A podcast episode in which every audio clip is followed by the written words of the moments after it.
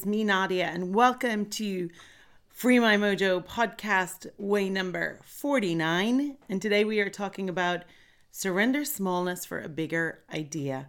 And this is a very little suggestion that has enormous, massive, huge consequences.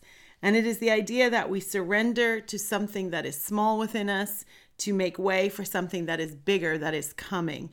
And there's so many parts to this that are important, but one of them is what is the most important aspect of being alive for you? And do you have anything petty or small that stands in your way from you taking your life to a new level and you taking us and the world to a new level of you?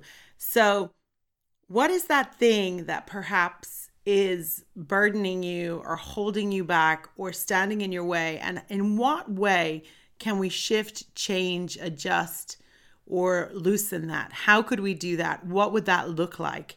And we could look at all the reasons that people don't get to a level that they want to be at or aren't doing what they really love. And the number one thing would be fear. So maybe it comes across like I don't have enough time, or I don't have enough energy, or I don't have enough resources, or I don't have a college degree, or I don't have enough money.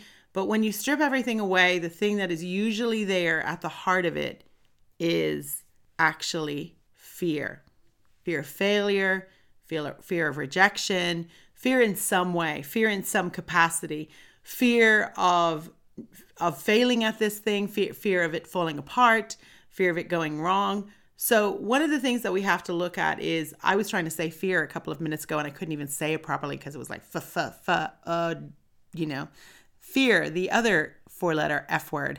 So, what is it that you fear? Some of us don't even know. So for some of us, the fear that we have is so deeply rooted within us. It is so it is so covered over. It is so hidden from us. We can't even see it. We don't even know it.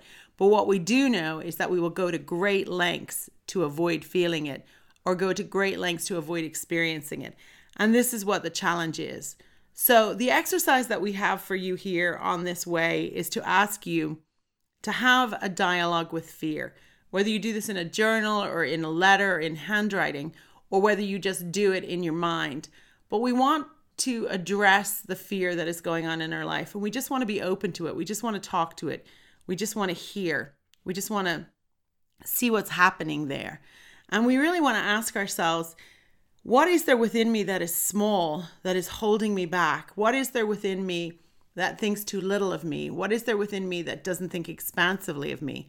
And in looking at that and in thinking of that, in what way can we expel that idea? In what way can we grow that idea and blow that idea up and give that idea so much energy that it just blows through and opens up and becomes a much bigger idea? So, as you talk to fear and as you say, okay, fear, what's here? What do you want to talk about? What do you want to express?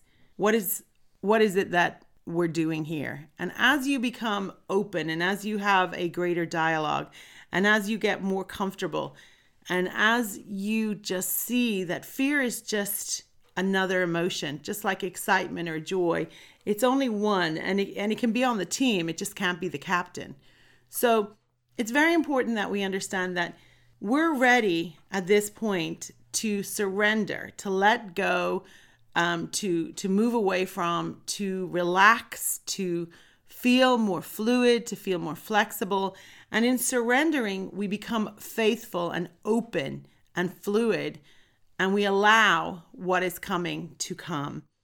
So, surrendering smallness means we just kind of offer it up. We just say, Yeah, you know, that's true. I've been like this or I've been like that, but I really don't want to be that way anymore. And I'm, I'm ready to not let that idea prevent me from going forward. For example, if you've struggled with a pattern in the past and you said, Gosh, that's just so hard for me, I don't know that I can do that, then the danger of that struggle with that small idea, oh, I don't know if I can do that, I've already tried that, that hasn't worked, or I, I just know someone who tried that and it didn't work, or I don't think it would work for me.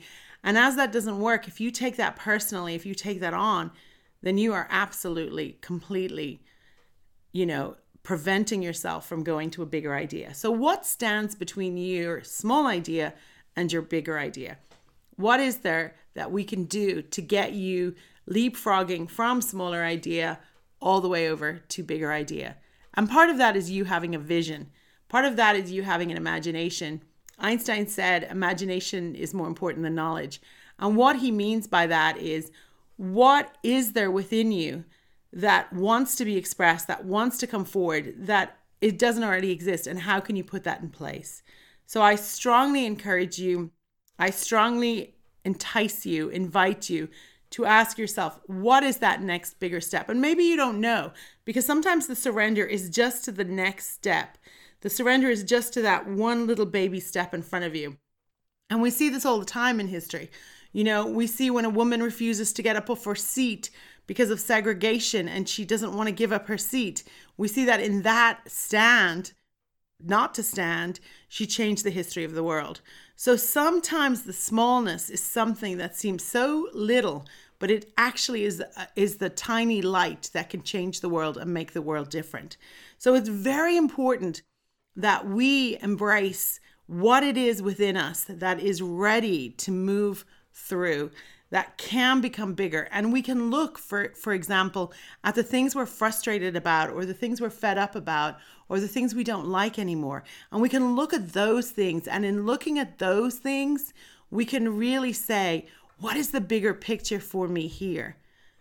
For example if you're struggling with something in your own life how can that be part of something bigger or greater for other people?